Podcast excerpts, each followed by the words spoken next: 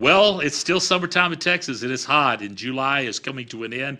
It's kind of hard to believe. Do you ever feel like you lost a year? Like last year, like 2020, doesn't even feel like it counts. But here we are, and we're doing this online thing. It's been incredibly effective, and I'm so glad you're joining me. And I want to talk to you specifically today about something that we all struggle with, and that's telling the dadgum truth. Will we just tell the truth? Now, back when I was doing business consulting, I would tell companies that 90% of your problems would go away. People just told the truth. I can say that in the church. I can say that with church staff. I can say that with pastors. I can say that with most anybody. If we just told the truth, most of our problems would go away. And Jesus addressed this. Why do we lie? What's going on? Why are people deceitful? Why don't we just tell the truth? Why is truth telling so hard, so difficult? As I write this, I realize once again how much I really need Jesus, how I need to have my heart changed as we keep talking about every culture that's ever lived has had difficulty with truth. Uh, Jesus' culture was the same way.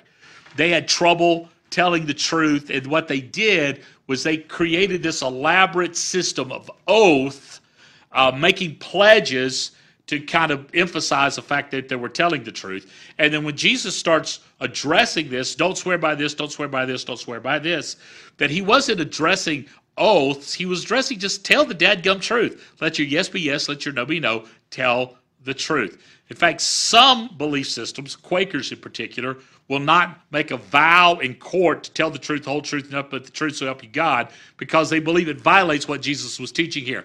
That's not what it means. That is a superficial understanding without adequate, deep theological understanding. Now, okay, I just made all the Quakers mad. Sorry, eat your oats, you'll be fine. But here's some, that was really bad. Sorry. Uh, we do the same thing. We have this elaborate system of making our validating our storytelling our lack of truth or elongation of the truth. And we say things like this Well, I just swear on my mother's grave. Okay, whether or not your mother's dead or not, you go swear on her grave. I cross my heart and hope a die stick a needle in my eye, we say. Okay, another oath. I promise you this is the truth. Now, usually when somebody says, I promise you this is the truth, guess what? It's not. Here's my first personal favorite. I'm telling the truth now. I'm not just preaching. I actually heard a preacher say that one time. I'm telling the truth now. I'm not just preaching. In fact, when our daughter was little, we were uh, in a church service and this guy was telling this story. Preacher's telling the story. She leaned over. She said, "Daddy, is that the truth or is that just a preacher story?" I said, "Well, it's probably just a preacher story." because he started off with some kind of crazy scenario. And I think about this and I'm thinking, you know, there's a version of truth that I like to tell, but will I learn to tell the whole truth? Honesty is a big deal. And it's a big deal today. I don't feel like we're getting the truth from anybody. Do we, are we getting the truth from CNN, from Fox News, from MSNBC, from, from Newsmax? Where are we getting our truth from? We like to bend the truth in order to fit our particular understanding of the truth. Facebook and other social medias really become a platform where we could tell half truths or untruths. We can make ourselves look more fitter. We can Photoshop. We can make ourselves look more smarter or look like our lives are more interesting our children are more perfect or whatever we can we can shape our truth. In fact, I hear people say this just tell your own truth. Okay, like truth is not an absolute. Just tell your truth. What's your truth? Really? Well, your truth may be a lie from hell, but tell your truth. So, why, why do we have a hard time with this? Well, I made a list. Of course I did. Why do we stretch truth? Okay, here's the list. Uh, we want to make ourselves appear better than we actually are. So we tell the truth. Uh, we don't tell the truth. I listened to a preacher the other day speak for four hours. He told nothing but stories where he was the hero of every story. Surely, surely, one of the scenarios in his life, he looked like an idiot. But he ain't going to tell that. He's going to tell his truth. And his truth, he's the hero of every story. I grew a little weary of that. The night before, I heard a pastor really be honest to talk about his struggles. And it really spoke to me. And I thought, you know, that's the truth. And the truth is setting him free. This other guy's truth is holding him in bondage to narcissism. Hmm. We want to cover up something we've done or that we are doing. So we don't tell the truth. You know, nobody confesses until they're caught. And even when they're caught, they don't tell at all. They want to find out how much you know. Uh, we want an unfair advantage over someone, so we don't tell the truth, or we hold truth back. We are deceptive and manipulative. Um, maybe you've heard someone said, or maybe you have said, oh, I'll tell you, I'm not going to lie to you. You know what that means? They just did. They just lied to you. And I heard this recently. I like this. A half truth is a whole lie. A half truth is a whole lie. All of this deception comes from a common source. Listen to what Jesus said You are of your father, the devil, and you want to carry out your father's desires. He was a murderer from the beginning and does not stand in the truth because there's no truth in him. When he tells a lie, he speaks from his own nature because he's a liar and the father of lies. Because we're influenced by Satan, we lie. It started with Adam and the woman in the garden. They believed the lie and then they perpetrated the lie. And then they lived in a lie. And they lived in, well, outside the garden.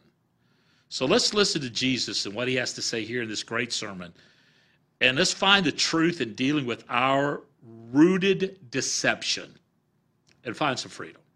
So, Father, thank you again for today and help us as we talk about and lean into this, this truth that you will lead us to your freedom. And, and I pray you speak through me. Not my words, yours. Not my conviction, yours. Not my truth, but your truth. And that truth will set us free. And I thank you for what you're going to do in and for and through us. And I pray this in your name. Amen. Now, before we dive into this, again, I want to remind you if you got a prayer need, a prayer request, hey, raise your hand, let us know. Let's pray for you. Online groups are coming soon. Get ready. Say, hey, I'll be in. I want to know more. I want to be involved in an online group with a live people, live time, even though it's online. You can be connected. We have online groups right now in Mexico, in Costa Rica, in Colombia. Isn't that cool? Soon coming to Brazil. Isn't that cool? So why not Canada? Why not uh, Kansas, Nebraska, and Oklahoma, and Colorado, and Maryland? Why not Florida? Why not these places that you're watching from that we could have an online group and get you connected and get you moving in your next step? What is your next step? And oh, by the way, thank you for your generosity. Keep giving because it's really being a blessing to get the gospel out. Now, let's get into this. Listen to what Jesus said Matthew 5 32 to 37. Again, I tell you've heard, again, you've heard it said uh, to your ancestors, you must not break your oath, but you must keep your oath to the Lord. But I tell you, don't take an oath at all, either by heaven, because it's God's throne, or by earth, because it's the footstool, or, or Jerusalem, because it's the city of the great king. Do not swear by your head, because you cannot make a single hair white or black. But let your yes mean yes and your no mean no. Anything more than this is from the evil one. Now, what Jesus was addressing here was their intentional deception. Now, if you look through Scripture, that God, there's oaths given to God. There's oaths that God gives to us. God promises, and promises matter to God. They matter. So commitments matter. So he's not saying don't make a commitment here or don't promise to do something. He's saying don't be frivolous in what you promise. Now listen to this. God is into commitment. We do not grow without commitment, and God is committed to us. And your commitments will shape your life in every area. Tara and I have just started our 41st year of marriage together. We celebrated 40 years together the first part of, of July. And we've done that because we kept our commitment to one another. The night I asked her to marry me, I said, There'll be no divorce. There'll be no divorce. We're going to be in it to forever, and it's going to be a great adventure. And I've kept my promise, and she's kept hers. And we've held on to one another through thick and thin, through struggles and trials, and sickness and health, poverty and wealth, forsaking all others, cleaving only to ourselves, uh, to each other. And that's been an incredible, because commitment matters. And commitments to King Jesus, commitment to our children. God keeps his commitment to you. Did you, I think you know that. Listen to this Jeremiah 29 11. We love this passage. For I know the plans I have for you. This is the Lord's declaration plans for your well being, not for disaster, to give you a future and a hope. You will call me and come and pray to me, and I will listen to you, and you will seek me and find me when you search for me with all your heart. God keeps his promises. His promises to you. God is faithful even when we are not faithful. He keeps his promises. Throughout Scripture, you find people making promises to God and to one another. Let me give you some examples. Abraham made a commitment or an oath to Abimelech to live together as brothers in the land. Uh, he also made an oath or a covenant to his servant to go find a wife for his son Isaac. And they made a promise to one another. So Jesus is not saying don't make those promises. He's saying keep your promises, tell the truth, make your covenants matter. Jonathan and David made a promise to each other, an oath of brotherhood. Making oaths was not the problem. Keeping your promises and telling the truth, that was the problem in Jesus' day. And that's what he's addressing here. The keeping of promises is a big deal to God. I've said that over and over and over. And these religious leaders, these people that were listening to Jesus, were so deceptive, they were not ever going to ever keep their promises, even though they were making outrageous claims. They had no intention of doing what they were supposed to do. So stop with all the dadgum lies. Just stop it. Keep your promises and tell the truth. Now, let's lean into that. Religious folks were leveraging all of their stuff for their benefit, all of their half truths for their own profit and gain. Jesus was saying, Stop it. Stop being deceptive. Everyone knows you're a liar. Everybody knows your oaths are not worth anything. So you're just making everything worse. Just stop it. Jesus wants us to be people of the truth. We must not be deceptive. Some countries, like China, are intentionally deceptive. They think it's virtuous to be deceptive. Russia, deceptive. Iran, deceptive. North Korea, deceptive. It's part of their governmental culture. Maybe not the culture of their people, but definitely the culture of their government. That deception is celebrated. God doesn't want us to be that way. We say, well, if we don't keep secrets, then we get in trouble. Well, you know, you don't need to tell everything, but dead gummit, what you do tell, make sure it's true. We have been pushed into a corner in these days because we haven't gotten the truth. And we've been forced into do certain things and be certain things because we haven't gotten the truth. Huh. There's a great, and I, I want you to see this on the screen. Here's a great eternal truth. Life cannot be divided into compartments like some which God is involved and others which he is not involved. There cannot be one language in the church and another language in school, home, or the office. If we regard all promises as in the presence of God and all words to be centered in his character, then truth and commitment will rule our lives. Now, put that on the screen so you could see it. And I wrote that so you could understand it. That we stop telling the lies and start telling the truth based on the fact that we live in the presence of God and His indwelling spirit has changed us. We need the truth to set us free from ourselves. Listen to me very carefully. If my truth is not rooted in biblical truth, then it is a lie. If my truth is not rooted in biblical truth, it is a lie. I said a couple of weeks ago, one of the great concerns I have with our teenagers is they're struggling listening to the lies of this world, especially about sexuality and gender. If our truth is not rooted in biblical truth, it is a lie. It's so disturbing to me. Tell the truth. And it sets us free. Keep our promises and telling the truth comes from a converted heart. A converted heart. A transformed heart. Listen to what Paul said to the church in Ephesus. And you were dead in your trespasses and sin, which you previously walked according to the ways of this world, according to the rulers of the power of the air, the spirit now working in, dis, in the disobedient.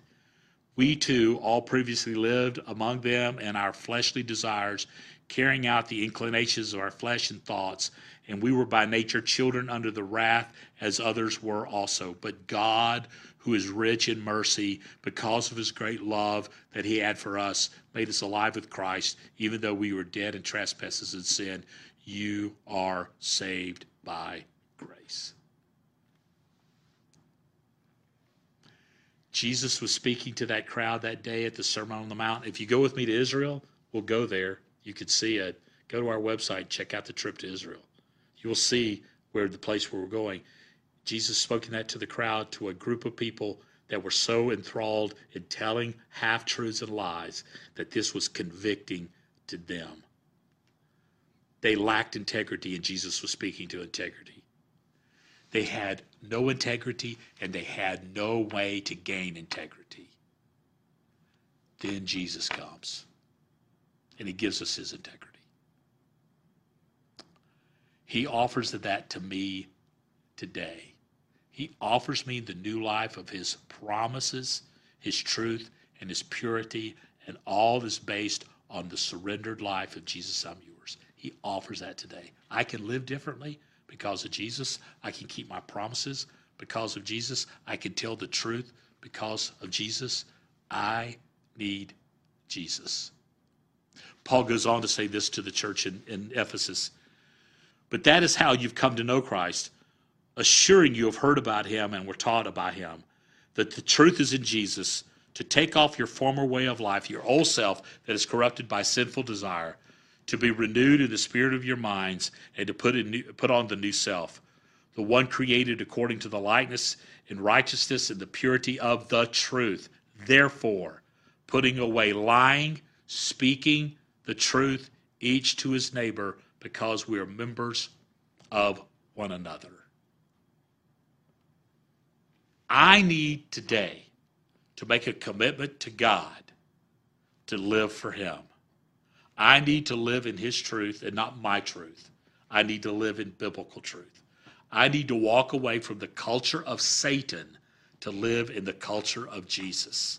I need to stop trying to make myself better, but get myself saved.